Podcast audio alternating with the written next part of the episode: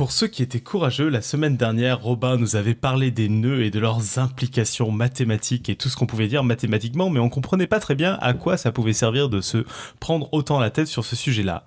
Ben, c'est une bonne semaine. Cette semaine, il nous parle des applications et à quoi ça a pu servir dans l'histoire et un peu un historique de la théorie des nœuds. Nous sommes le 8 décembre 2015 et c'est l'épisode 241. Bienvenue.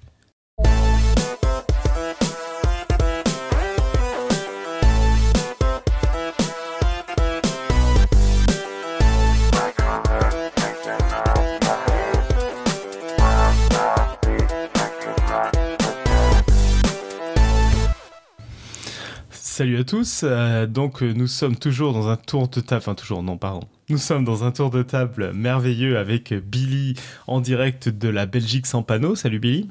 Salut. Irène en direct des États-Unis avec panneau, je crois. Salut Irène. Oui, je suis toujours là. Johan en direct des États-Unis avec des panneaux parfois troués peut-être dans ta région? Plus maintenant, ça s'est calmé. Bonsoir. Salut Johan. Robin en direct de, de Paris et moi-même en direct de Paris aussi. Salut Robin. Salut. Et LJJ, qui est un peu fatigué à cette heure tardive, nous dit que 241 c'est un nombre premier. Je crois que c'est la propriété la plus pourrie qu'ait donnée LJJ. Mais Brownian euh, donne quand même aussi une propriété très sympa, c'est que c'est un nombre. C'est un nombre, c'est vrai. Merci. Merci les gars. Super. Bon, bah, au sommaire de l'émission de ce soir, tout de suite, bah, le dossier de Robin, la deuxième partie sur à quoi que ça peut bien servir de travailler mathématiquement sur les nœuds. Une côte, parce que Robin, tu nous as préparé une côte, comme d'habitude. bien, bien sûr. Le quiz, éventuellement un plug, euh, et puis ce sera tout. Robin, c'est à toi. Merci. Alors en fait, ce qui m'a aiguillé sur la théorie des nœuds à la base, bon, déjà euh, c'est quelque chose, je, je savais que c'était rigolo, enfin rigolo quand on a une ficelle sous la main, beaucoup plus que, que, que, sans ficelle sous la main. C'est pour ça que c'est un petit peu. C'était un peu compliqué de le faire sous forme d'audio. Mais euh, voilà, il y a plein de, de, de, choses assez marrantes à faire. Il y a plein de choses vraiment intéressantes. Il y a des connexions inattendues. Donc ça, c'est vraiment sympa. Euh, mais il y a aussi une chose que j'ai appris très vite et qui m'a donné envie de m'intéresser à ça c'est que c'est une superbe histoire de ratage, comme je les aime. Donc je vais commencer, euh, je vais commencer par cette histoire-là, parce qu'en fait les premiers à s'être intéressés aux nœuds, bon il y a d'autres personnes qui s'y sont un petit peu intéressées avant, mais le, vrai coup d'envoi de l'étude des nœuds, ça n'a pas été des mathématiciens, ça a été des physiciens. Alors j'essaie de vous expliquer pourquoi. Attention, je me lance dans la physique. Souhaitez-moi bonne chance. Alors, hmm.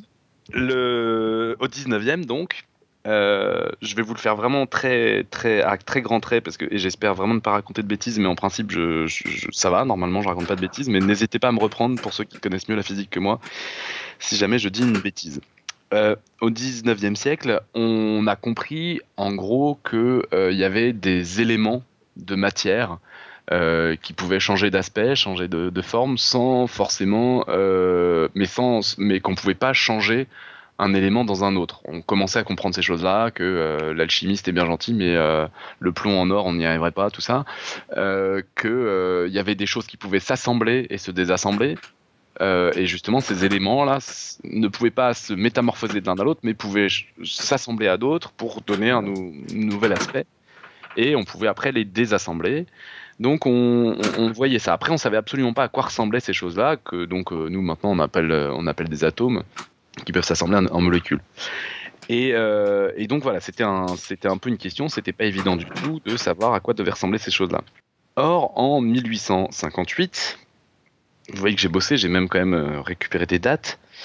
Euh, Helmholtz, euh, un physicien, sauf erreur, hein, quand même, la bobine de Helmholtz, tout ça, quoi, démontre un résultat. Alors, j'essaye de vous le donner de la façon la plus simple possible. C'est pas complètement gagné, j'aurais dû l'écrire. En gros, ce qu'il dit, c'est euh, il, part des équations euh, de Euler qui décrivent le mouvement d'un fluide. Donc on a de l'air, de l'eau, quelque chose comme ça, un fluide. Mais euh, les équations de l'air, on sait qu'elles sont pas parfaites, notamment le fluide, il peut pas se compresser, et puis il n'y a pas de viscosité. Donc bon, bref, c'était pas parfait, mais enfin c'était c'était pas si mal. Notamment si on suit les équations de l'air sur les fluides, les oiseaux peuvent pas voler, donc c'est quand même un peu gênant. Mais mais bon, c'était tout ce qu'on avait à l'époque. Et donc il prend les équations de l'air et il démontre un résultat intéressant, c'est que si on commence à faire tourner si on commence à créer un tourbillon, euh, donc en fait on va décrire ça avec des, vecteurs, des flèches qui vont euh, dire à chaque euh, endroit de l'espace dans quelle direction va le, souffle à cet endroit-là. il, peut, se créer des, des vortex, il peut se créer des, espèces de tourbillons qui vont en fait entourer des courbes fermées. Donc en gros, si vous avez écouté l'épisode de, la semaine dernière, des nœuds. C'est-à-dire que en fait, ça va se mettre à tourbillonner autour d'une courbe fermée. Alors généralement, si on imagine un tourbillon, on, peut bien imaginer quelque chose qui, qui s'enroule autour d'un anneau, quoi, qui s'enroule autour d'un cercle. Et, euh, et, en fait, que, et, donc ce, ce cercle-là peut après changer d'aspect. Vous prenez, euh, euh, il peut grossir, il peut éventuellement se déformer un petit peu. Et en fait, ce que démontre Helmholtz, c'est que quand on se, place dans le cadre de Euler, de, de, de, des, équations d'Euler, et eh ben en fait, euh, on ne peut pas changer justement le nombre de croisements de cette structure-là. Cette structure-là peut se déformer, mais elle ne peut pas euh, on peut pas, euh, c'est impossible de passer continuellement d'un cercle à, par exemple, clairement un nœud de trèfle, le, le, nœud le plus simple de tous, dont j'ai beaucoup parlé la semaine dernière. En fait, voilà, le, le, ça peut changer de forme, mais on peut pas, ça peut pas s'auto-intersecter, ça peut pas se croiser, ce, ce, vortex, ce truc autour, cette forme autour de laquelle les, le, vent tourne, le, tourbillon se crée. Et en fait, du coup, en 1867, Kelvin, mon grand pote Kelvin, euh, Lord Kelvin, pardon, euh, qui avait un autre nom avant, euh, William, je sais plus comment, j'oublie à chaque fois. Ouais, en fait, je, je oui, je, je sais pas. William quelque chose, c'est pas grave, c'est pas grave, c'est pas grave. et ben, il dit ah bah tiens, des trucs qui peuvent changer de forme sans changer fondamentalement de structure. Ouais, c'est William Thompson, ça doit être ça, ça. Merci, William Thompson. donc il s'appelait encore comme ça euh, il se dit bah tiens ça c'est formidable, ça c'est exactement ce qu'on cherche, c'est-à-dire que si dans la dans la dans l'air qui nous entoure, on peut avoir des choses comme ça qui se mettent à tourner autour de structures qui sont en fait des nœuds et que c'est impossible de passer continuellement d'un nœud à un autre, de rajouter des croisements, de changer le nombre de, ou d'en enlever, de changer le nombre de croisements de ces structures autour desquelles il y a, desquelles il y a ces petits tourbillons, et eh ben ça pourrait être un super bon modèle pour les atomes en disant en plus il y en a des plus simples que d'autres, des plus compliqués que d'autres, et puis on peut très bien imaginer qu'il y a deux tourbillons comme ça qui se rencontrent et puis qui s'assemblent d'une certaine manière, en formant un entre-là, en formant des nœuds qui sont, euh, qui sont attachés les uns aux autres, et puis qui peuvent quand même se redétacher, et puis ça explique aussi que par exemple, des fois il faut deux fois plus de l'un que, que l'autre, bah ouais, on imagine un nœud avec plusieurs croisements, et puis il y a juste une petite boucle qui doit venir s'attacher, ben euh, il peut y en avoir plusieurs qui viennent s'attacher, des choses comme ça. Donc en fait, euh, il se dit mais c'est une super bonne idée. Voilà, un nœud, c'est un super bon modèle pour décrire les atomes. Alors on était encore avec la théorie de l'éther à l'époque, donc tout baignait, tout, tout, tout, tout l'univers baignait dans, pour, pour les gens de l'époque, baignait dans l'éther qui était une matière. Alors c'était tellement euh, avec des propriétés. Euh, Enfin, c'était c'était très compliqué de se représenter un truc, ce, truc-là, parce que c'était quelque chose d'absolument impossible à repérer. Ça n'avait pas de, ça n'avait pas de, de masse, ça n'avait pas de, de viscosité, ça c'était incompressible mais du coup, ça répondait aux équations de l'air. Donc du coup, l'éther répondait aux équations de l'air. Suivant les équations de l'air, un nœud autour duquel il y a des trucs qui tournent ne peut pas se défaire. Donc les atomes, c'est des nœuds qui sont dans l'éther. Et donc ça a intéressé les physiciens. Et donc euh, William Thomson, là, Lord Kelvin, s'est mis à vouloir faire de la recherche là-dessus. Et en fait, Tate était un étudiant de Kelvin. Et c'est Kelvin qui l'a lancé sur la recherche des nœuds. Euh, donc pour ceux qui n'ont pas écouté l'épisode précédent, donc euh, Tate a passé, a priori, suivant mes sources, euh, plusieurs, un certain nombre de, certain temps, mais a priori, il paraît apparemment 30 ans, à essayer de déterminer quelles pouvaient être toutes les formes de nœuds les plus simples, enfin en commençant par les plus simples.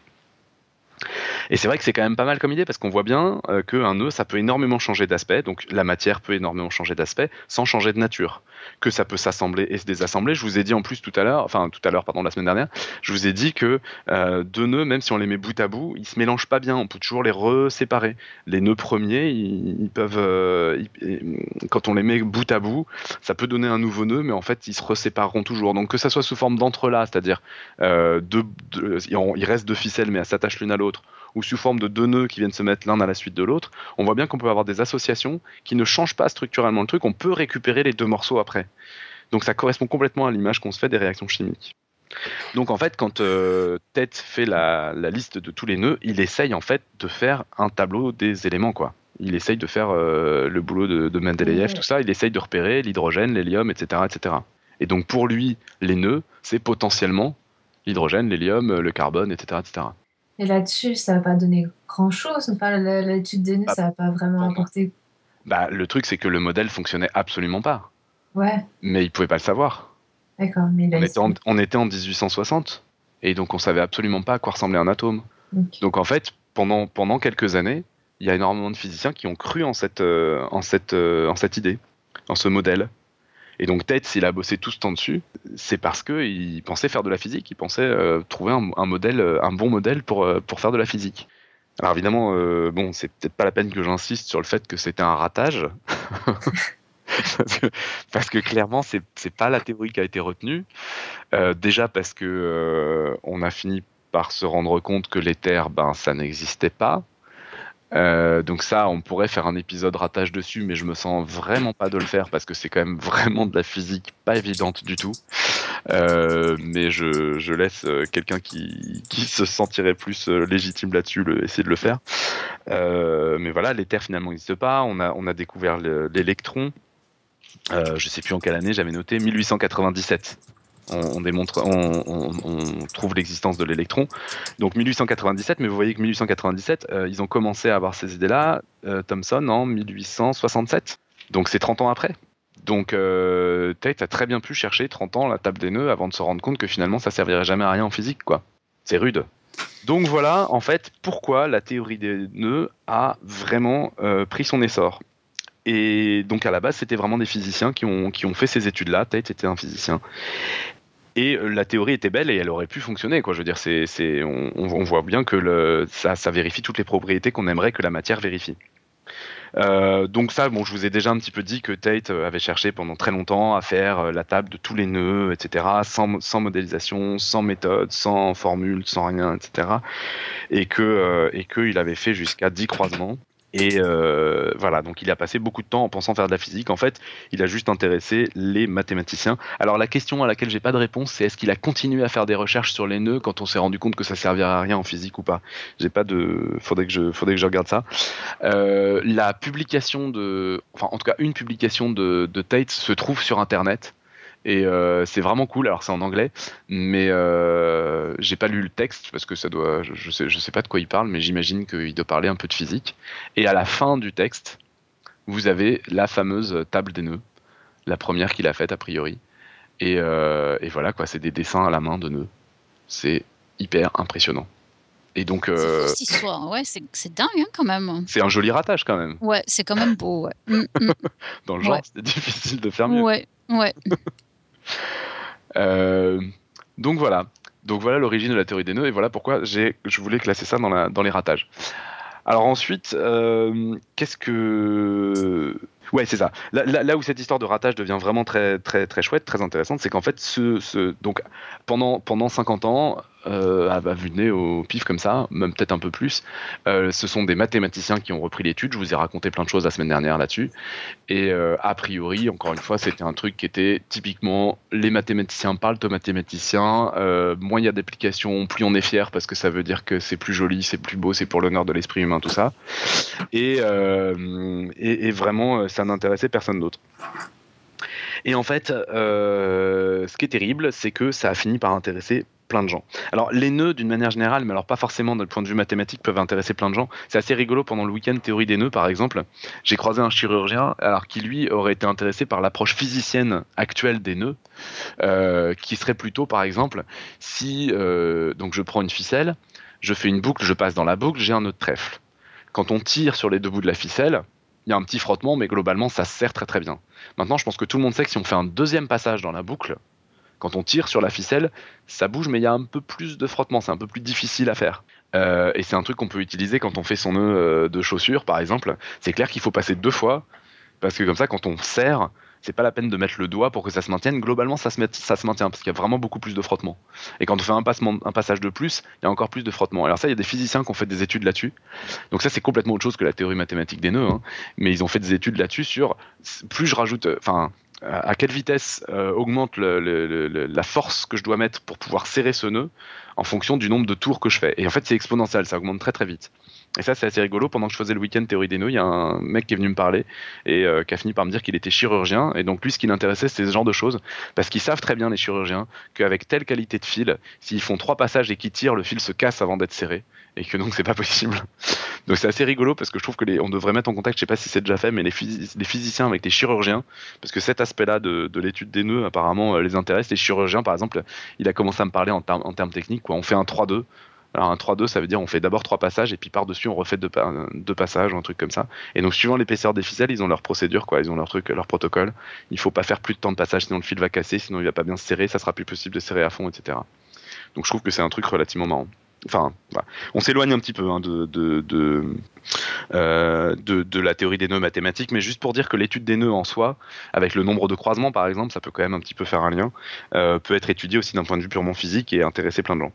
Alors sinon, euh, ce que j'ai compris, mais alors là, je vais, être très peu, euh, très très peu prolixe parce que j'ai vraiment pas eu le temps de creuser, euh, parce que c'est un sujet qui est pour moi très très très compliqué parce que ça touche à de la physique que je comprends pas, que je connais pas, mais apparemment, et ça, je trouve que c'est une très très belle ironie de l'histoire, les physiciens se réintéressent énormément à la théorie des nœuds des mathématiciens, et en fait pas vraiment à la théorie des nœuds, mais à la théorie des tresses, mais qui est complètement liée, comme je l'avais expliqué.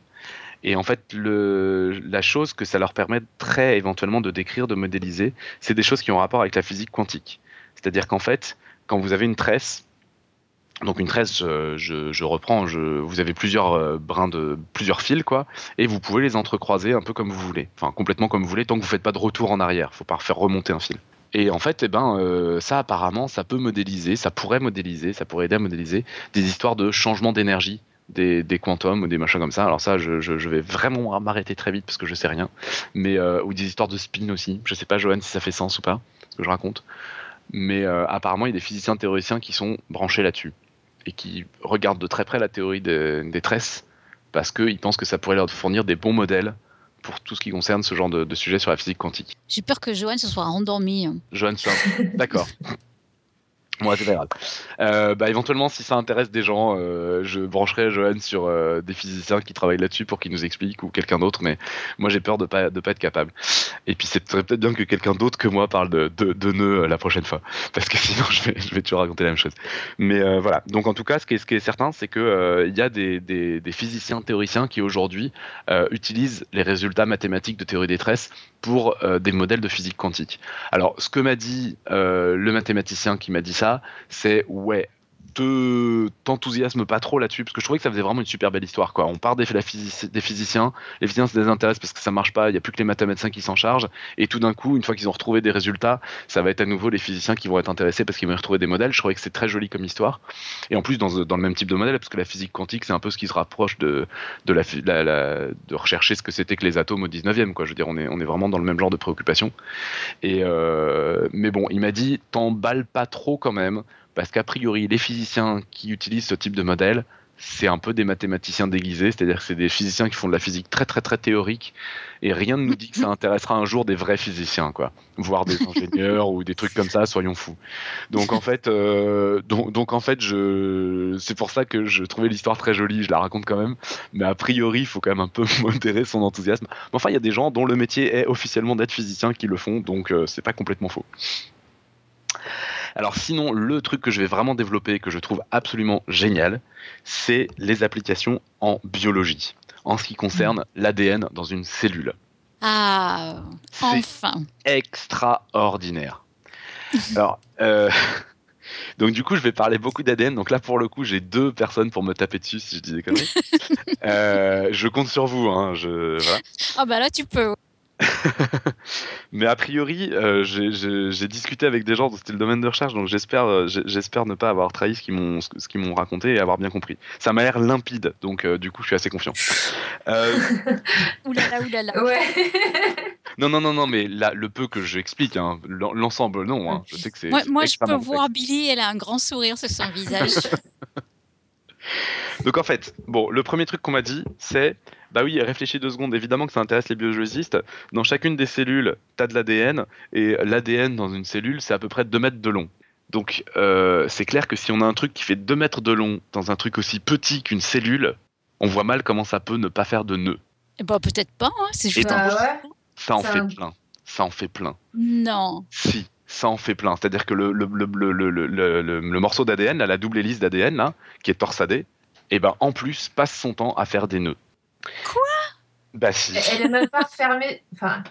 Elle fait des nœuds. Alors, elle fait des nœuds sans que les deux extrémités soient refermées. Donc, c'est pas un nœud au sens mathématique. C'est pas un nœud au sens mathématique. Sauf bah déjà, c'est n'importe quoi non, non, non, mais attends, s'il te plaît, s'il te plaît. Ça fait quand même des nœuds dans le sens où c'est extrêmement long par rapport à la, par rapport à la place que ça a.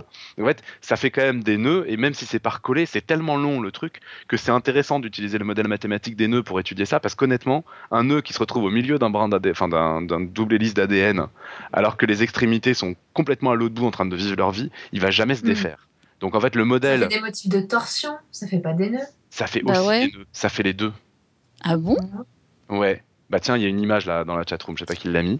Oui, mais, ça, euh, alors ça déjà c'est un bout d'ADN qui a, dont les nœuds sont dans, qui a pas d'extrémité, si tu vois bien, c'est une boucle, donc c'est aussi un autre problème. C'est déjà plus c'est différent du. C'est l'ADN des bactéries, on y viendra ouais, après. C'est un plasmide, ouais. Les ADN mm. des bactéries, c'est encore mieux, on y viendra après. Euh... mais en tout cas, je vous assure là vraiment, euh, je, je, je, je, suis embêté parce que vous avez l'air de tous les deux d'accord pour dire que c'est pas vrai ce que je dis, mais vraiment j'ai discuté avec des gens qui, euh, qui travaillent dans le domaine et qui m'ont dit si, si ça passe son temps à faire des nœuds. Alors effectivement pas des nœuds sens mathématique puisque les deux extrémités sont pas recollées. Mais si vous avez un brin extrêmement long, euh, le bon modèle c'est de, de prendre un nœud refermé parce qu'il va jamais se défaire tout seul quoi. Donc si vous préférez, on peut changer de modèle et au lieu de dire qu'on colle les deux extrémités, c'est l'autre modèle qu'utilisent les mathématiciens. On fait un nœud avec la ficelle et puis on colle les deux bouts de la ficelle à un mur, enfin à deux murs face à face si vous préférez, on peut prendre ce modèle-là. Mais globalement, ce qui se passe, c'est que le nœud à l'intérieur, là, il va, les croisements à l'intérieur, ils vont pas disparaître comme ça, quoi. Et tu veux en venir où là sur les applications, parce que. Eh ben, en fait, alors voilà. Alors il y a plein de trucs. Déjà, il y a une première chose, c'est que suivant le nœud euh, que ça fait, ça va physiquement avoir un autre, un aspect, euh, des aspects variables à l'extérieur, et a priori des histoires de reconnaissance de forme, et qui en fait seraient complètement liées à la topologie de, du nœud. C'est-à-dire qu'en gros, suivant la forme qu'a le nœud, la forme extérieure de, de, l'ADN, ou alors ça, ça concerne aussi d'autres molécules très longues comme ça, euh, va en fait euh, permettre d'être reconnu. Donc il y, a des liens entre la, la, la, façon dont c'est croisé et la forme que ça a extérieurement. Parce qu'en plus d'être croisé et de faire des nœuds, c'est complètement compacté. Pour moi, c'est des. Bah, en fait, T'as raison, mais si on n'utilise pas le, nœud comme tu l'as défini dans la première émission, en gros, il y a des, effectivement la façon dont l'ADN se replie ou se tord, il va y avoir des motifs de reconnaissance, mais ça fait pas des nœuds avec euh, le bah, truc se croise et se ah, recroise. Si, il y a des croisements. Si, si, il y a des croisements. Il y a des nœuds de trèfle et des machins comme ça. Euh, celui que je. Ce qu'on appelle le motif en forme de trèfle, je suis pas sûr que ça fasse un. Mais ok, d'accord. Alors après, vous avez, avez peut-être pas le même vocabulaire, hein, ça je. Ouais, je pense que le vocabulaire est différent en fait. Et après, ce que je sais aussi, c'est que c'est un domaine dans lequel euh, ça, ça balbutie, quoi. C'est-à-dire que euh, c'est extrêmement, extrêmement compliqué parce que encore une fois, 2 mètres de long dans une cellule, ça veut dire qu'il y en a pas qu'un des nœuds, il y en a plein, plein, plein qui sont extrêmement complexes. Et en fait, euh, donc ça, alors je vais avoir du mal à comprendre ce que c'est. Et puis il y a des gens qui écoutent et qui parlent les images de la chatroom en même temps, donc je vais pas, on en discute peut-être après. mais, euh, mais, là, je, je, vois pas a priori effectivement de lien avec le trèfle. Euh, donc donc voilà, enfin en tout cas, euh, voilà, moi j'ai vraiment discuté avec euh, avec des, gens qui sont dans ce domaine-là et qui, m'affirment ça. Alors ils m'ont dit aussi quelque chose, c'est que l'ADN, on on a une image de l'ADN qui est euh, qui est un, long brin, une, longue double hélice comme ça, un long comme un fil quoi, comme un long fil torsadé. Et en fait ils disent, faut un peu perdre cette image-là parce qu'en fait ça passe son temps à se casser, à se recoller c'est en permanence en mouvement là-dedans et ça passe son temps à se casser, à se recoller. Et du coup, si ça passe son temps à se casser, à se recoller, ben, il suffit que ça passe de l'autre côté du brin et là encore ça va créer des nœuds sans qu'il y ait besoin de l'extrémité qui passe quoi. Ça crée des croisements supplémentaires mm. ou éventuellement ça en enlève. Mais en tout cas ça ça, ça, ça, ça fait localement ce qu'en mathématiques on appelle un nœud. Si on regarde juste le petit endroit où ça vient de se faire, on a d'un nœud. Et apparemment il peut y avoir des nœuds extrêmement serrés, des nœuds extrêmement larges. Euh, et, et, qui, se, qui se créent, qui se défont euh, partout euh, en même temps. Ah, non, après, c'est vrai, c'est vrai que c'est une structure hyper dynamique. Ça, ça c'est vrai. Euh, après, il y a les. C'est, vrai que les brins se croisent, se décroisent, euh, surtout quand il y a des, des méioses, etc. Exactement. Et alors, j'en viens là, j'en viens là. C'est le gros problème qui va se poser. Et le gros truc qui peut effectivement intéresser quand même les biologistes, c'est pas forcément tous les résultats de la théorie des nœuds mathématiques, mais disons que quand on essaye de développer la théorie des nœuds mathématiques, ce qu'on fait, c'est qu'en gros, on essaie de développer des outils efficace pour décrire un nœud. Donc après, je veux dire, le fait qu'il y ait des nœuds qui soient premiers ou pas, les biologistes, on a a priori rien à secouer. Le fait que, mhm. euh, que deux nœuds soient... Euh, enfin, je, sais pas, il y a plein de résultats, le, polynôme de Jones, les machins, je pense que les biologistes en ont un peu rien à secouer. En revanche, le fait d'avoir fait tout ça a développé des outils qui font que maintenant, un mathématicien qui voit qui a une image numérisée d'un nœud, a des méthodes qui permettent de le, de le, de le décrire plus simplement et de mhm. pouvoir le mhm. comparer à d'autres et notamment donc de comparer deux ADN complètement emmêlés et de dire est-ce qu'ils ont, qu'ils ont la même structure topologique? Mhm. Extérieurement, ils se ressemblent, ils se ressemblent pas, je sais pas, ça, ça va être éventuellement autre chose, mais est-ce qu'il y a le même nombre, est-ce qu'il y a la même quantité de nœuds, est-ce qu'il y a un peu le même type de nœuds, etc. à l'intérieur? Ouais, en fait, c'est ouais, super intéressant parce que c'est vrai qu'il y a vachement de gens effectivement qui s'intéressent à la structure de l'ADN et il n'y a pas beaucoup de, techniques qui permettent de, visualiser les molécules avec cette résolution. Ouais. Extrêmement difficile. Et c'est des trucs que tu peux pas aller voir vraiment dans le détail. Mais donc, il faut réussir à faire un lien entre la forme à l'extérieur, eh ben, il faut, euh, l'intérieur. Tu peux faire des modèles. Alors, il y a des modèles, j'ai pas parlé de ça, mais des modèles, par exemple, mathématiques, qui vont, au lieu d'utiliser des ficelles ou des trucs qui ressemblent à ça, un, un nœud, ça va être en fait, on prend plein de. On prend un. Comment on pourrait appeler ça? Euh, un truc articulé quoi. Vous prenez des comme les vous voyez les serpents qui on prend les, faux serpents en bois là avec euh, et puis on mhm. les fait bouger comme ça là. On prend mhm, juste la queue mhm, puis ça bouge dans tous les sens. Bah, un truc comme ça, c'est en gros on a des morceaux rigides qui sont euh, qui sont attachés entre eux par des clous. Du coup ça peut tourner autour et là on peut on peut éventuellement, si on a quelque chose comme ça, ou plus que tourner, on peut aller dans n'importe quelle direction à chaque, à chaque articulation. Euh, ben, on peut chercher à faire une structure de nœud avec ça, qui va être beaucoup plus facile à étudier parce qu'on a un morceau un nombre fini de, de, morceaux de droite en fait, de morceaux de segments. Et donc ça, c'est un des modèles qui est utilisé aussi par les mathématiciens pour essayer de comprendre comment fonctionne un nœud. Et ça, c'est des choses qui peuvent effectivement euh, aider à décrire un nœud et à dire bon bah j'ai telle longueur. Alors il y a un résultat qui est euh, qui est, qui est drôle parce que il est c'est un résultat mathématique qu'on peut démontrer et tout, et puis on peut aussi avoir la version physique de ce machin-là, mais c'est complètement crétin, c'est un résultat, il est, il est très très naturel, qui dit juste que si la, si la longueur d'un fil tend vers l'infini, on met un fil dans une boîte, on la secoue. Si la longueur du fil tend vers l'infini, eh ben, euh, il y aura de plus en plus de, enfin, on pourra avoir euh, tous les nœuds qu'on veut euh, sur la fil, sur le fil. Tous les hmm. nœuds pourront apparaître, quoi. La, la limite, c'est que tous les nœuds apparaîtront. Euh, et on peut décrire les choses de façon un peu plus précise, c'est-à-dire on peut donner un peu la fréquence d'apparition des nœuds les plus simples qui vont apparaître évidemment beaucoup plus que les nœuds qui sont très complexes. Donc on peut essayer de décrire ce genre de choses et ça, ça peut vraiment ressembler à ce qui se passe parce que c'est pas une longueur infinie, mais encore une fois, j'insiste, 2 mètres dans, dans, une cellule, c'est très très long. Donc c'est le genre de modèles qui encore une fois peuvent quand même être un peu pertinents. Et donc, euh, on peut, on peut regarder quel type de nœud peut apparaître plus souvent, moins souvent, etc. Puis après, on regarde ce qui se passe dans l'ADN et puis on regarde si ça colle un peu avec notre description. Ouais, et ben d'ailleurs, pour aller voir ce qui se passe dans l'ADN, il faut un microscope à force atomique. Ah, voilà. Si vous voulez, je peux vous en pro. je, je, vous je vous fais des prix. d'accord, ok. Euh, donc voilà, donc ça je ne sais pas faire, mais euh, d'accord. Et alors le truc qui se passe du coup au moment justement de la méiose, mitose, tout ça, tous ces machins-là, et même, enfin voilà, de, en gros euh, pour ceux qui ont oublié leur cours de bio, méiose, mitose, c'est des trucs différents, mais le truc en commun dans ces choses-là, c'est que la cellule va se couper en deux et qu'il faut avoir exactement le même, la moitié de l'ADN d'un côté et la moitié de l'autre. Et non, ça va pas ça euh, Vas-y, continue. C'est pas grave. Enfin, dupliquer, tout ça, machin, mais je vais pas rentrer dans les détails. Mais en gros, chaque chromosome doit se. Non? Oui, oui, c'est bon. Oui, oui, c'est bon. chaque, chaque chromosome doit se dupliquer, chaque, euh, chaque euh, ADN doit se dupliquer. Ouais. Donc en gros, vous avez la double hélice là, où vous avez chaque A qui est face à un T, et chaque C qui est face à un G. Ça, c'est bon, j'ai pas dit mhm. de bêtises. et donc vous avez le double brin comme ça, et vous avez des enzymes qui vont venir pour ouvrir le truc euh, comme une fermeture éclair, et il y a le complémentaire qui va venir en face de chaque brin, et donc à la place d'un brin, on va avoir deux fois le brin exactement identique au premier, bon, euh, sauf qu'il y a des mutations et tout, mais on va pas rentrer dans les détails. Et ensuite, ces deux brins-là, il faut qu'il y en ait un dans un, à gauche, un à droite, pour que la cellule, quand elle se divise, ait exactement le même patrimoine génétique. C'est pas des bêtises, ça, ça va. Ouais, moi je suis d'accord, en gros, ouais. Schématiquement, hein, je le fais matheux. Hein. Ouais, ouais. Euh, voilà, je suis dans le monde des bisounours, moi. Hein. tu sais déjà bien plus de choses en bio que je ne saurais jamais en maths. Hein. je te lancerai pas la pierre. Sauf, si tu m'écoutes euh, à chaque fois, euh, Billy. Euh, moi, c'est avec toi que j'ai tout appris. Donc, je trouve que Billy, elle est, elle est, là à tous les épisodes hein, de matin. C'est seulement cela, mais elle est là. Elle vient et elle fait semblant de pas aimer, c'est mignon. Et donc maintenant, voilà, ce que je viens de dire là, de vous décrire, ce phénomène-là. Imaginez deux secondes que les deux brins les deux, les deux morceaux de l'ADN, là, enfin l'ADN, pardon, ils forment des nœuds. Il y a plein de croisements. Donc la duplication, ça va éventuellement bien se passer. Il y a un machin qui vient tout du long, qui vient euh, rendre l'ADN droit, le détorsionner pour que ça soit plus facile, écarter. Hop, il y a les machins qui viennent se mettre en complémentaire, tout ça. Puis il y a les deux, les deux brins qui peuvent s'écarter l'un de l'autre. Sauf que s'il y a des nœuds, ils peuvent pas s'écarter l'un de l'autre. Ils peuvent pas se séparer. Sauf s'il y a le bout tout au bout Mm. là-bas de l'ADN qui vient refaire le parcours inverse de ce qu'il a fait. Mais vous imaginez bien que c'est absolument impossible. Sauf si on recoupe l'ADN pour réinverser à nouveau les croisements pour que les, pour que les trucs se défassent, pour que les nœuds se défassent.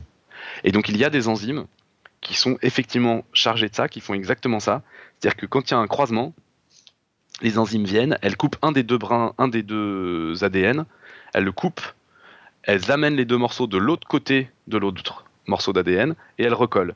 Donc en gros, elles font exactement ce que j'expliquais sur les, les, nœuds gordiens, le nombre gordien là, sur les, sur les nœuds, euh, les choses comme ça. C'est en gros, on a un croisement dessus-dessous avec les deux morceaux d'ADN. Et ben, l'enzyme va faire en sorte que le croisement dessus-dessous devienne un croisement dessous-dessus. C'est l'autre brin qui passe au-dessus par rapport à ce qu'il y avait avant. Et en fait, du coup, il faut faire ça pour que les deux brins, pour que les deux, je sais jamais quel mot, quel mot utiliser pour ça, pour la- les, les deux hélices, quoi, les deux, les deux ADN Le brin d'ADN, ouais. Mhm. puissent, ouais, alors le problème c'est qu'un un ADN est formé de deux brins ou un truc comme ça, je sais pas quel vocabulaire utiliser. Non, c'est une double hélice, mais on peut C'est une double hélice et donc chacun, chacun des morceaux de l'hélice, ça Mm, comment, alors, mm. histoire de pas. Ben, c'est un brin. d'a- Enfin, D'accord. comment on dit Donc une double hélice est formée d'un brin, on peut, on peut parler comme ça? Euh, Oui, parce que sinon sinon, je parler des bras quand c'est l'autre truc. Donc en gros, il y a les doubles hélices et il y a les brins. On est d'accord? Qui est formé de Mais deux non, mais alors, pour que je comprenne bien, chacun des deux. L'hélice est formée de deux brins qui, qui fondent une hélice, c'est ça? Ouais. Voilà, les deux Oui. brins forment Oui. l'hélice. En gros, un, un, un ADN, c'est comme une, c'est comme pour, enfin pour moi en tout cas, c'est pas mal comme image. C'est comme, c'est plutôt une bande qu'un fil. C'est une bande de papier qui est torsadée. Oui, et puis ça. t'as euh, un brin d'ADN de chaque sur chaque bord de, de la bande. Ouais. Oui, c'est ça. Et donc Après- maintenant, si vous prenez cette bande de papier qui est toute torsadée et que vous lui faites faire plein de nœuds, vous coupez cette bande au milieu. Ça, c'est le moment où ça se sépare en deux pour la duplication. Vous faites la duplication, bon, ça, peu importe, ça veut juste dire que chaque moitié de bande de papier, il y, a, euh, y a une autre moitié de bande de papier qui viendra se se remettre pour que ça ait la bonne taille. Mais le problème, c'est qu'elles pourront plus du tout se séparer. Enfin, elles pourront, mais encore une fois, si on fait intervenir les, les, les extrémités, et dans un truc qui fait 2 mètres de long, c'est pas possible, ça, ça va pas se faire naturellement, ce machin-là.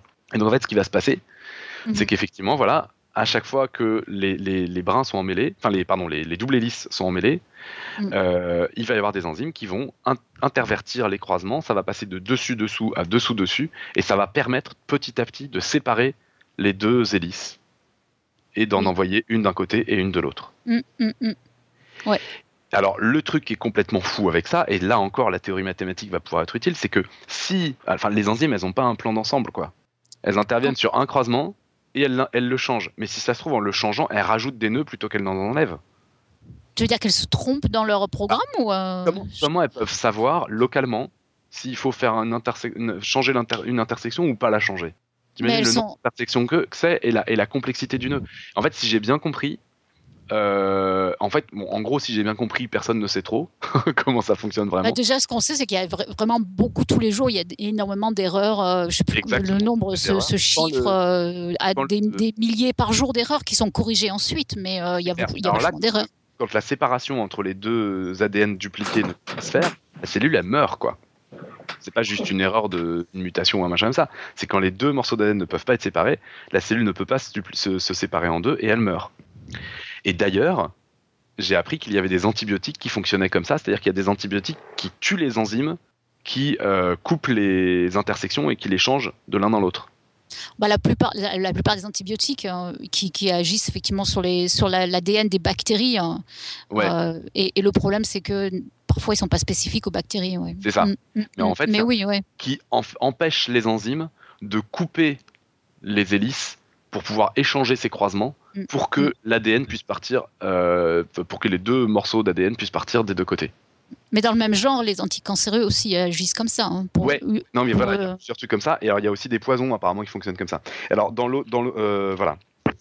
Donc ça, c'est le, ça c'est, c'est ce qui se passe pour des ADN type le nôtre qui sont fils, qui sont, euh, qui sont en gros euh, un- avec un début et une fin, quoi. Et il y a un truc euh, pire que ça qui se passe pour les bactéries. Les bactéries, il y a une différence. Donc la plupart des bactéries, euh, là, non parce que du coup j'ai raconté les choses comme j'ai répondu. Je vous ai répondu, j'ai raconté les choses absolument dans un ordre différent de ce que j'avais prévu. Mais comme je, j'ai prévu. tu es, courageux quand même. Hein. Tu t'es lancé dans la biologie avec Billy et moi. Euh, bravo. bravo. Bon, j'espère que, que, ça va quand même ce que je raconte, mais euh, voilà. Et donc en, gros, ce que, je, que je veux dire juste, c'est que les, les, mathématiques, la modélisation mathématique de nœuds extrêmement compliqués peut intéresser les biologistes parce que voilà, encore une fois, on peut voir statistiquement quel type de nœud existe, etc., etc. Combien en moyenne, si ça se fait plus ou moins au hasard, par essai erreur, on peut imaginer un procédé, un procédé où par exemple les deux morceaux d'ADN sont attirés chacun d'un côté, et puis les enzymes coupent et recollent, coupent et recollent, coupent et recollent, et puis quand ça va dans la bonne direction, ça va éloigner les deux brins l'un de l'autre, par exemple, un truc comme ça. Donc euh, mais, mais, mais, mais, il va y avoir aussi des erreurs dans les, dans les, dans les interversions de, de, de croisement qu'ils font. Donc on pourrait éventuellement chercher une modélisation de combien de temps ça va prendre, combien de, de fois les enzymes doivent intervenir avant que les deux morceaux d'ADN puissent se séparer statistiquement, etc. Ce mm. genre de choses. Mm. Quoi. Mm. Et ça, pour ça, il y a vraiment besoin de savoir décrire un nœud. Quoi.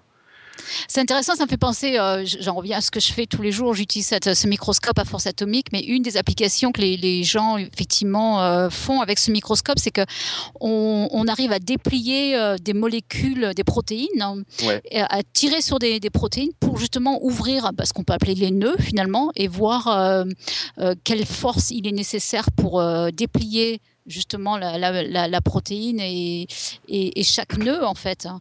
Et puis après, c'est vrai que bah, les biologistes s'amusent à changer les séquences des protéines pour essayer de comprendre effectivement la configuration de ces nœuds, euh, tout à fait. Hein. Mm. Mm. Alors, après, il euh, faut faire gaffe, il y a des fois des trucs que j'ai dû passer où c'est pas des nœuds, c'est juste un, truc qui se replie mais il n'y a pas de croisement. Oui, oui, oui, Mais, et c'est vrai que c'est là où ça devient un peu ambigu, effectivement. Mais l'ADN, c'est clairement. Mais après, bon, je pense que le même genre d'outils peuvent quand même éventuellement servir. Les modélisations, ce que je disais, avec des, des trucs articulés, là, ça, ça peut éventuellement le, faire aussi. Mais disons que ça va pas être le même domaine des mathématiques a priori. Ouais, non, non, mais je pense qu'effectivement, ils doivent s'en servir pour les modélisations. Ouais. Mm.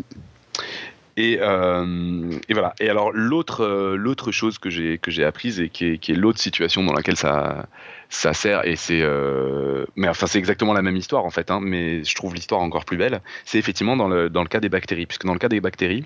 Donc dans la plupart des bactéries, si j'ai bien compris, c'est pas toutes les bactéries, l'ADN, contrairement au nôtre, se referme. C'est un cercle.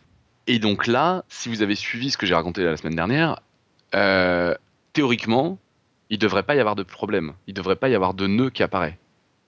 C'est-à-dire que si vous avez une ficelle fermée, vous pouvez lui faire toutes les misères que vous voulez, vous pouvez la mettre en tas, vous pouvez machin, etc. Tant qu'elle ne se coupe pas, il n'y a pas de nœud qui apparaît.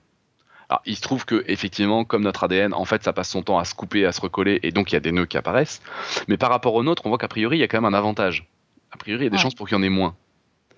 Mais il y a quand même un problème au moment de la duplication et au moment où l'ADN doit partir, où l'ADN doit se une fois dupliqué, doit se séparer l'un de l'autre.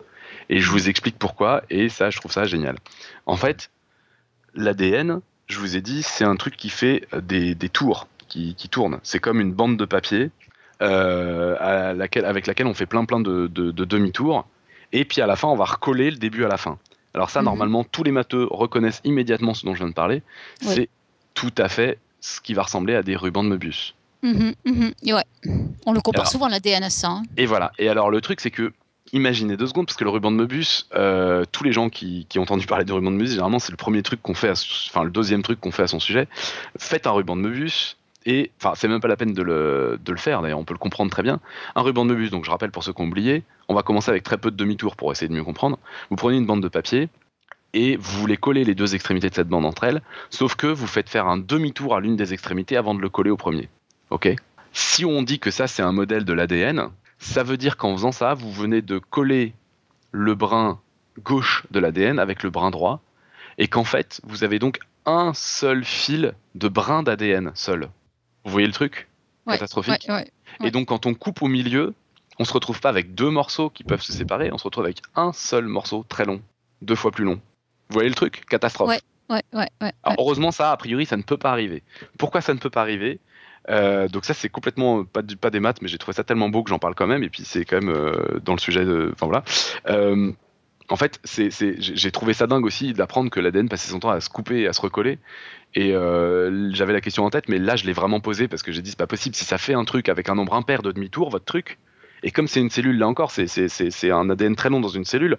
Je veux dire, euh, le début de l'ADN et le fin de l'ADN, ils savent pas combien ils ont fait de demi-tour là. je veux dire, ils peuvent pas savoir, hé hey, Coco, t'as fait un nombre impair ou de pair, on peut se recoller comme ci ou comme ça. c'est pas possible, quoi. Il n'y a pas possibilité. C'est-à-dire que c'est localement, il y a moyen de savoir. Et en fait, ce que j'ai appris à l'occasion, alors vous les filles, vous devez être au courant depuis longtemps, mais moi je trouve ça génial, je savais pas du tout. C'est que, en fait. il va se lancer dans la biologie. Hein. Mais j'ai toujours dit que la seule science à part les maths qui me bottait, c'était la bio. Hein. Euh, l'ADN ne se coupe jamais tout droit. Attends, tu veux dire quoi, il se coupe jamais tout droit En fait, quand on coupe, alors pas quand on coupe dans le sens de la longueur, mais quand il se coupe. Euh, quand il se coupe. ah oui, oui, il est décalé, oui, oui, oui. Ouais, c'est décalé. Et mais c'est super important parce que c'est pour ça que ça marche. C'est pour ça qu'on peut pas avoir de ruban de Möbius. Alors c'est là que j'ai fait des sons pour essayer de faire comprendre à ceux qui ne connaissent pas parce que pour eux ça va être vraiment compliqué les pauvres. Donc je reprends. Donc une suite, euh, enfin un, un, morceau d'ADN. Ça va les, les non biologistes là? Ils sont partis ailleurs. Euh... Moi ça va. Bon très bien. Euh, donc euh, de l'ADN, euh, ça normalement, voilà, la double hélice. Face à chaque A, j'ai un T. Face à, face à chaque T, j'ai un A. Face à chaque C, j'ai un G. Et face à chaque G, j'ai un C. Donc euh, sur un brin, j'ai une suite de A, G, G, C, G, T, G, et en face, même chose, mais j'ai à chaque fois du coup le complémentaire. Et en fait, le truc, c'est que quand un, un morceau d'ADN comme ça se coupe, ça va pas se couper au même endroit sur les deux brins. Alors j'ai essayé de faire un son pour ça. En gros, le son que j'ai fait, c'est euh, j'ai fait deux, notes, euh, la même note à l'octave, c'est A et T, et la même note à l'octave et deux autres notes à l'octave, c'est C et G. Comme ça, on entend bien euh, les deux notes qui doivent être face à face. Donc ça, c'est le brin d'ADN, enfin le, double, la double hélice avant qu'elle soit coupée.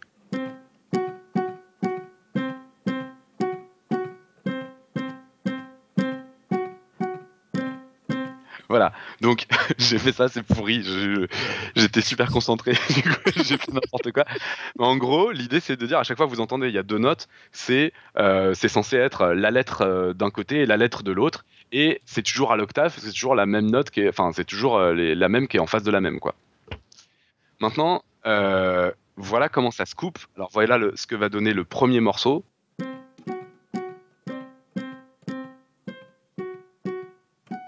Donc vous avez vu, ça commence par deux lettres, donc ça c'est tant que c'est pas coupé. Puis après il y a une seule lettre, c'est-à-dire qu'en fait que, ça se coupe en faisant en sorte que il y a un des deux brins qui continue mais pas l'autre.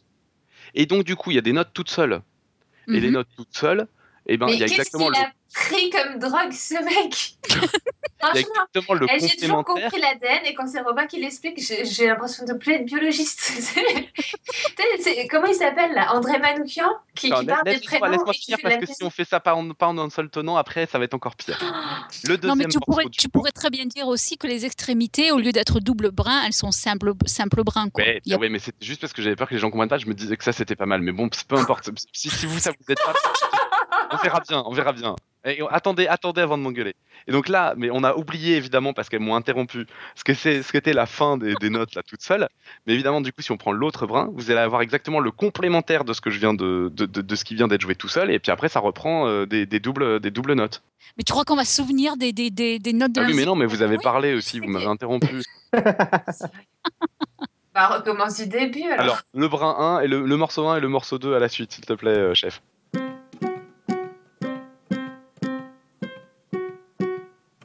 Morceau 1 et morceau 2.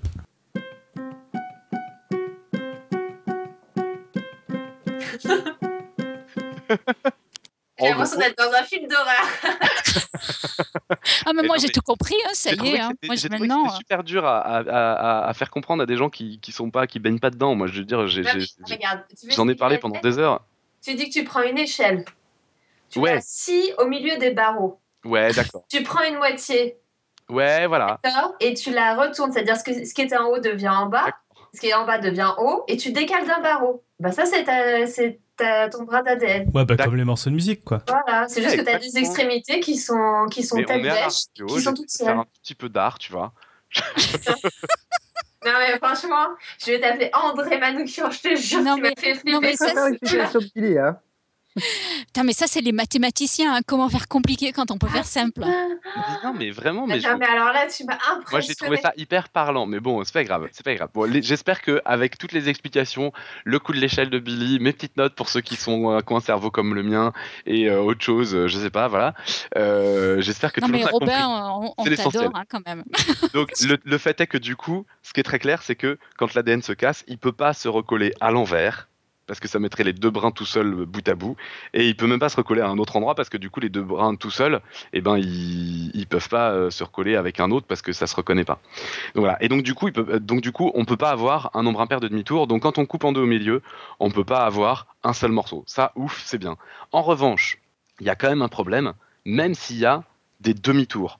Parce que si vous faites des demi-tours, donc là on peut reprendre une bande de papier, et avant de coller, donc quand on fait juste un cylindre, on est d'accord, il n'y a aucun problème, je fais un cylindre, je coupe en deux au milieu dans le sens de la longueur, j'ai deux cylindres qui se séparent très bien l'un de l'autre.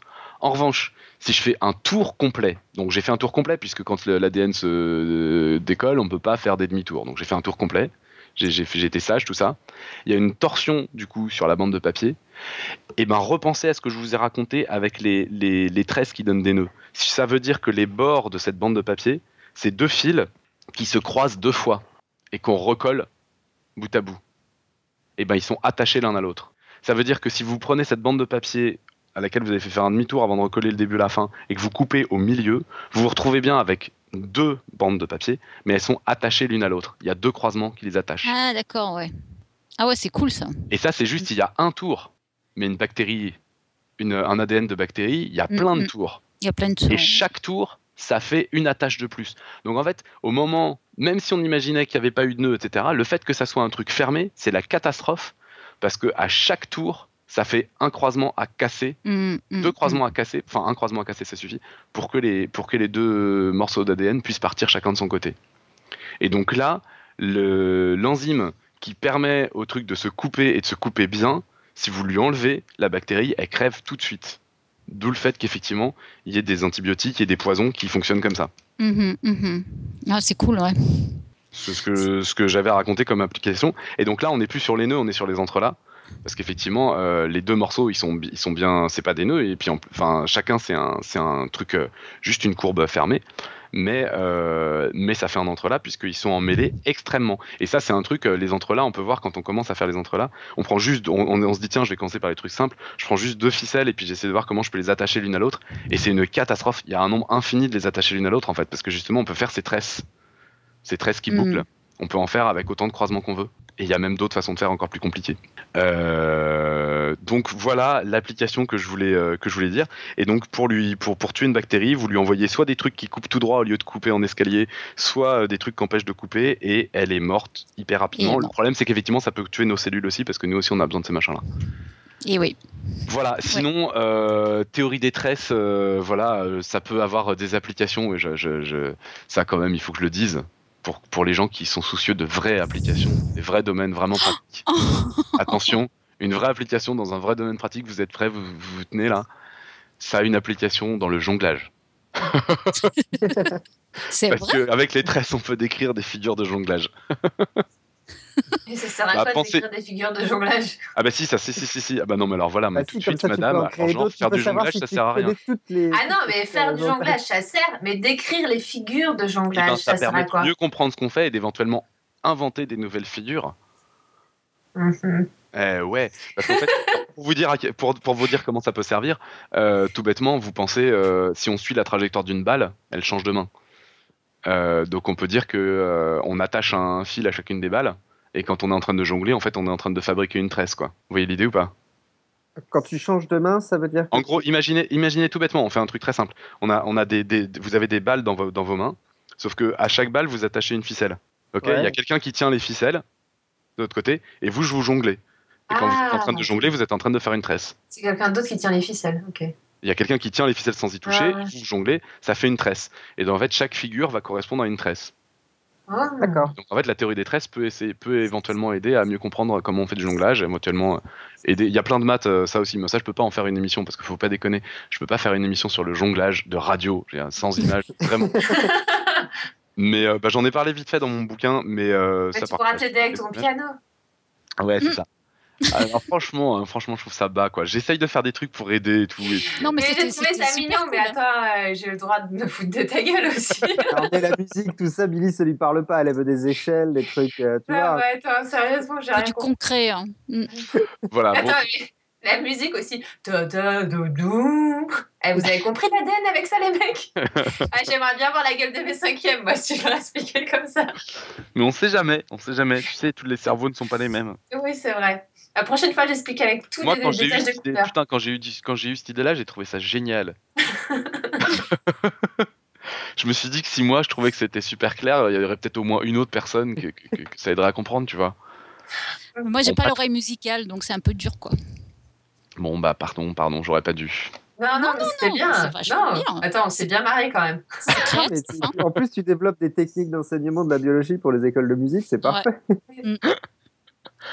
Bon, hey, t'as vu, il y a même, y a même euh, qui m'a fait un, qui, m'a trouvé une image spéciale dédicace pour moi là. C'est hyper beau. Pas beau Alors. Mm, mm, mm.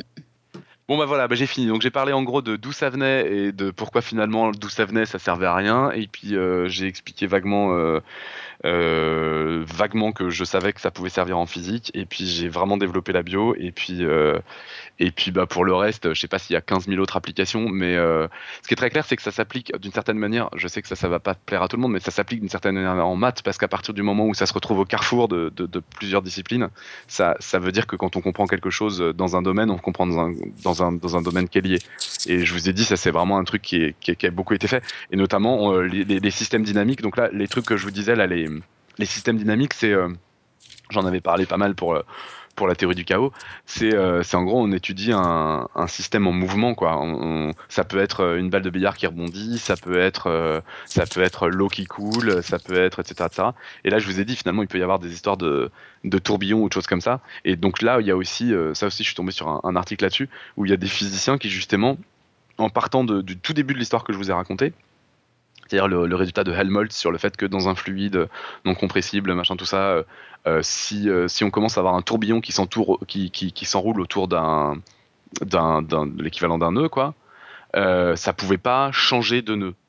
Et donc en fait, ces physiciens-là, ils font des, des études où ils ont, ils font apparaître des tourbillons en forme de nœud dans l'eau c'est magnifique. Il y a des images. Pour, je, vais, je, vais, mettre le lien de, l'article. Et en fait, euh, c'est sur Image des maths. Et, donc en fait, ils, prennent un un nœud de trèfle par exemple, un nœud très simple. Ils le font en relief et ils font une, forme. Ils le font en forme de genre aile d'avion quoi. Et donc ils le mettent dans l'eau et ils le baissent très brutalement. Et donc tout, ça fait une dépression et donc vous avez un tourbillon qui apparaît qui a exactement la forme du nœud de trèfle. Et donc ces physiciens-là, ils étudient comment cette forme euh, euh, varie. Et en fait, vu que l'eau justement elle est compressible et qu'elle est visqueuse, et eh ben le résultat de Helmholtz il tient plus. Mais pour autant, je sais pas exactement ce qu'on sait faire en physique euh, sur ce genre de sujet ou pas, mais je crois qu'on sait pas tout et donc entre autres ils essayent de, de mieux comprendre comment ça se passe dans des fluides avec ce genre d'expérience. Donc ça aurait aussi des, ça a aussi des applications en système dynamique. Voilà. J'espère vous avoir convaincu qu'il y a des applications, même si euh, quand les mathématiciens vont trop loin, il y aura évidemment jamais d'application. Enfin, faut se méfier hein, quand je dis évidemment, parce que il y a des gens quand même surpris. Hein. Voilà. J'ai appris plein de trucs ce soir. Merveilleux. Ouais, bah ouais t'as appris à mieux expliquer l'ADN que ce que tu faisais jusqu'avant. bah, il faut encore que j'apprenne à jouer du piano, c'est bien Robin, mais euh, je, sais pas si je pense que sur ces notes-là, ça devrait aller. Pour le coup, j'ai plutôt assez mal joué. J'ai fait ça hyper vite parce que j'ai pensé à ça hier soir tard et que bah, ça m'étonne, tiens, que t'es pas. Et t'avais pas fumé un petit truc aussi hier soir tard un petit coup, non? Non. Moi, j'arrête. Même pas. Net mauvaise langue. Voilà, bah, je sais pas s'il y a des questions. Euh, J'en ai pas vu. Non, mais ouais, parce qu'on a pas mal discuté en même temps, donc. Euh... Non, je crois que c'est assez clair. T'as as mis des nœuds dans le cerveau de tout le monde, c'est bien. ah non, mais j'ai trouvé, euh, j'ai trouvé que. Oui, des fois, je prépare des trucs la veille ça va. Euh, euh, ah ouais, mais ça c'est plutôt quand t'es en avance, parce que là ton dossier tu l'as fini 20 minutes avant. non, mais j'avais j'avais globalement euh, tout, mais je, enfin bon bref. Et le, le, le, le, problème c'est que là j'ai tout mais à la main quoi. Il y a Brunian qui hallucine que tu prépares la veille. C'est pour ça que j'ai pour ça c'est à lui que je répondais. Non mais ouais, il me manquait un peu des, des, des trucs. voilà, j'aurais bien aimé pouvoir un tout petit peu expliquer le, le, truc avec la physique quantique là, mais là pour le coup vraiment, euh, Je pense que j'en avais encore pour vraiment longtemps parce que c'est Ah un domaine que je connais très mal. Donc, euh, alors que l'ADN, euh, l'avantage c'est que bon, la base de l'ADN, je connais quand même un peu. Et, euh, et j'ai eu la chance de tomber. Il y a, y a deux vidéos de Numberphile sur le sujet qui sont vraiment très chouettes. Donc la chaîne Numberphile, pour les gens qui connaissent pas encore, ok, c'est en anglais. Il faut absolument, il faut absolument qu'on arrive à traduire ça, mais massivement. Ils font des vidéos extraordinaires. Euh, donc il y a deux, deux vidéos d'une d'une euh, nana dont c'est le, dont c'est le métier qui travaille là-dessus euh, et qui explique en quoi la théorie des nœuds peut l'intéresser, alors que c'est vraiment une biologiste. Et, euh, et il se trouve aussi que bon, dans mes collègues au Palais de la Découverte, voilà, il y en a, il y en a pas mal avec qui je m'entends bien qui sont biologistes. Et donc j'ai pu leur en parler, leur poser des questions pour savoir si ce que j'avais dans la tête c'était pas trop faux, tout ça, si je racontais n'importe quoi ou si c'était vrai. Et en fait, j'ai carrément eu la chance d'avoir, euh, il y a eu un doctorant qui est, passé euh, euh, un jour où j'étais vraiment en train d'y réfléchir et, qui était vraiment pas mal spécialisé dans le domaine. Et en fait, le truc qui me dit, c'est que ouais, peut-être ça va vraiment leur servir, mais on en est qu'au tout début, quoi. C'est-à-dire que pour l'instant, ils sont vraiment complètement paumés encore euh, les, les Mm. biologistes qui bossent là-dessus, parce que euh, arriver à comprendre comment, juste en coupant, en, en changeant les intersections de dessus dessous à dessous dessus, on arrive à démêler un tel sac de nœuds, c'est euh, c'est assez incroyable, quoi. Et encore, je sais pas si tu as vu qu'il y avait des, des bouts d'ADN à, à une hélice, pas une double hélice, mais une hélice euh, quadruple. Non, Si ça existe. Mais c'est horrible. Là, hein. je pense que heureusement que je n'en ai pas parlé avant parce que tu nous as. Ah ouais, non, non, non, j'en aurais plus dormi là. Ouais. Et Bah, bah, c'est- c'est une tresse à quatre brins, quoi. T'imagines Euh. une tresse à deux brins comment c'est compliqué Oh là là. Oh, bah, tu je me- je regarderas pas ça. imaginer à quoi ça ressemble. C'est la- c'est la- c'est l'image que t'as postée là? Moi, j'ai rien posté du tout, je sais même pas comment faire.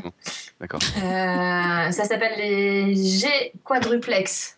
J'adore le dessin de Pouillot, j'avais pas vu. Merci Pouillot, j'adore. Pouillot est au top. bon, mais on est d'accord que ce nœud-là, en, en- en réalité, c'est c'est le nœud trivial. hein, mais bon, c'est pas grave, c'est- génial. On conclut les amis ou il y avait d'autres choses? Bah oui, oui, moi j'ai. Enfin, moi, on a une côte d'abord. Oui, bien sûr, il y a une côte, c'est euh, j'aurais, je ferai mieux la prochaine fois. J'aurais- bien aimé en faire plus. Je- J'en ai ajouté une, On a une côte de Johan, ouais. Tu veux la dire, Johan? Je peux la dire si tu veux. Donc c'est un proverbe indien qui dit ne coupe pas les ficelles quand tu pourrais défaire les nœuds. Oh, ça, c'est une super côte. Ah ouais. Mais en l'occurrence, tu peux pas, donc couplet. Merci Ça, c'est Robin. cool, hein. C'est pour la poésie. Ok, bah écoute, si plus personne n'a rien à dire, je vous propose de conclure parce qu'il commence à se faire tard, mine de rien. Bon, J'aimerais Bah, faire un, un- un- un gros, gros. euh, J'ai le droit de faire un, une gros spécial dédicace remerciement à ma fille qui s'est jamais couchée aussi tôt qu'aujourd'hui Oh. et qui depuis le début de l'émission, quoi. Je me demandais où était Boson. Et oui. Euh, non, mais le miracle, quoi. Le miracle. Aujourd'hui, elle s'est endormie. Et donc euh, maintenant vous savez que les nœuds servent à quelque chose, donc euh, vous pouvez répandre la bonne parole comme d'habitude, euh, parler de nous un peu partout sur podcastscience.fm, sur YouTube, sur SoundCloud, sur Facebook, sur Google qui renaît douce- doucement de ses, cendres, c'est beau, c'est émouvant, sur Twitter, envoyez-nous des messages toujours plus étonnants. On n'a pas parlé du quiz, tiens, je vais le répéter du coup une dernière fois. Est-ce que la bière après le sport, ça aide à récupérer info ou intox? Donc vous pouvez pareil nous envoyer des propositions sur un peu tous les médias dont j'ai parlé là. Et on a complètement oublié le pitch. Donc en fait, je vais couper ma conclusion. J'aurais dû suivre le conducteur. On parle vite fait du pitch de la semaine prochaine, peut-être. Et c'est Irène, en plus, euh, toi qui nous fais un épisode sur les Euh, histoires de plantes. que c'est- Oui, Et oui, c'est moi. Et oui, oui, c'est moi. Et oui, oui, oui. Alors en fait, euh, ben, puisqu'il faut que je fasse un pitch, euh, je vais le faire. Euh, c'est en écoutant, en écoutant Topo que, que l'idée de, faire euh, ce podcast m'est venue euh, quand on parlait des virus euh, et euh, de l'arbre du vivant et de, comment euh, les virus ont évolué. Et en fait, c'est un gros sac de nœuds. Alors ça, c'était puissant. hein. Euh, donc c'est une belle transition, voyez, le sac de nœuds avec l'épisode suivant. Et, et donc, du coup, j'ai décidé de faire un podcast sur les plantes, Euh, une histoire des plantes, une histoire. euh, j'ai- un peu peur du mot évolution parce que c'est, ça engendre des réactions euh, épidermiques chez, chez les gens qui sont des puristes de l'évolution, ce que je comprends très bien parce que c'est compliqué en fait. Alors on va appeler ça plutôt une histoire des plantes, hein, d'où elles viennent, comment elles sont apparues sur la Terre euh, et euh, comment, sous forme de quoi et, comment on en est arrivé euh, à la diversité biologique des, plantes aujourd'hui. Voilà, ça sera le podcast de la semaine prochaine. Ok. Bah merveilleux, moi je suis curieux de savoir ça parce que comme d'habitude sur l'évolution je n'y connais rien et donc j'ai plein d'a priori qui sont complètement faux. Donc c'est toujours très intéressant d'en apprendre plus. Et j'avoue que les plantes, j'ai vu que tu commençais à te faire rattraper par... Euh, par Pierre euh, qui te faisait préciser et compagnie. Donc ça va être assez intéressant. Je suis sûr qu'il sera pas loin dans le coin euh, quand on en parlera. oui, non, il m'a bien. En fait, euh, il, m'a bien, il m'a bien sauvé parce que j'allais dire, j'allais dire des bêtises et, pour, pour me défendre, c'est incroyable les, ouvrages de, vulgarisation, du moins ceux que j'ai vraiment lu beaucoup de bouquins parce que c'est compliqué et il y a des ouvrages de, vulgarisation qui qui qui prennent des raccourcis tellement euh, simplificateur qu'on en arrive à dire des bêtises en fait. Et, j'ai commencé euh, à, dire euh, bah, des choses qui sont d'un point de vue biologique fausses et, heureusement Topo était là pour, pour redresser la barre. C'est bien, super. Cette fois-ci on ouais, ouais, pour Doria, tout ce qui touche à l'évolution c'est fou. oui c'est fou, c'est incroyable. Mm, mm. du coup tu peux ajouter le quiz là? Euh, bah, le quiz, j'en ai parlé tout à l'heure. Du coup. Euh... Ah, je croyais que tu refaisais toute l'intro, bah, la conclusion. Ça va être le bordel à monter, c'est parfait. Un épisode sur les nœuds, quoi, dans les règles de.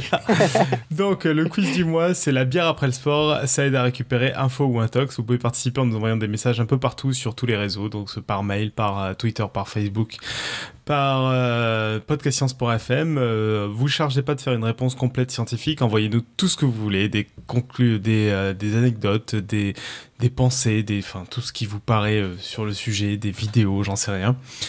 nous, on se charge de faire la réponse sérieuse. Voilà, voilà. Et cette fois-ci, je crois qu'on peut conclure. Très bien. Et donc je disais que bah, on sait maintenant que les nœuds servent à quelque chose, donc il vous reste plus qu'à répandre la bonne parole sur tous les réseaux de l'internet mondial, de SoundCloud, Facebook, Twitter. Euh, podcastscience.fm, YouTube, euh, iTunes aussi. Il faut nous mettre des notes sur iTunes. Il paraît que ça existe encore. Euh, Google Plus aussi qui renaît ses cendres, comme je disais tout à l'heure. Et donc on se retrouve la semaine prochaine pour parler l'évolution des plantes avec Irène.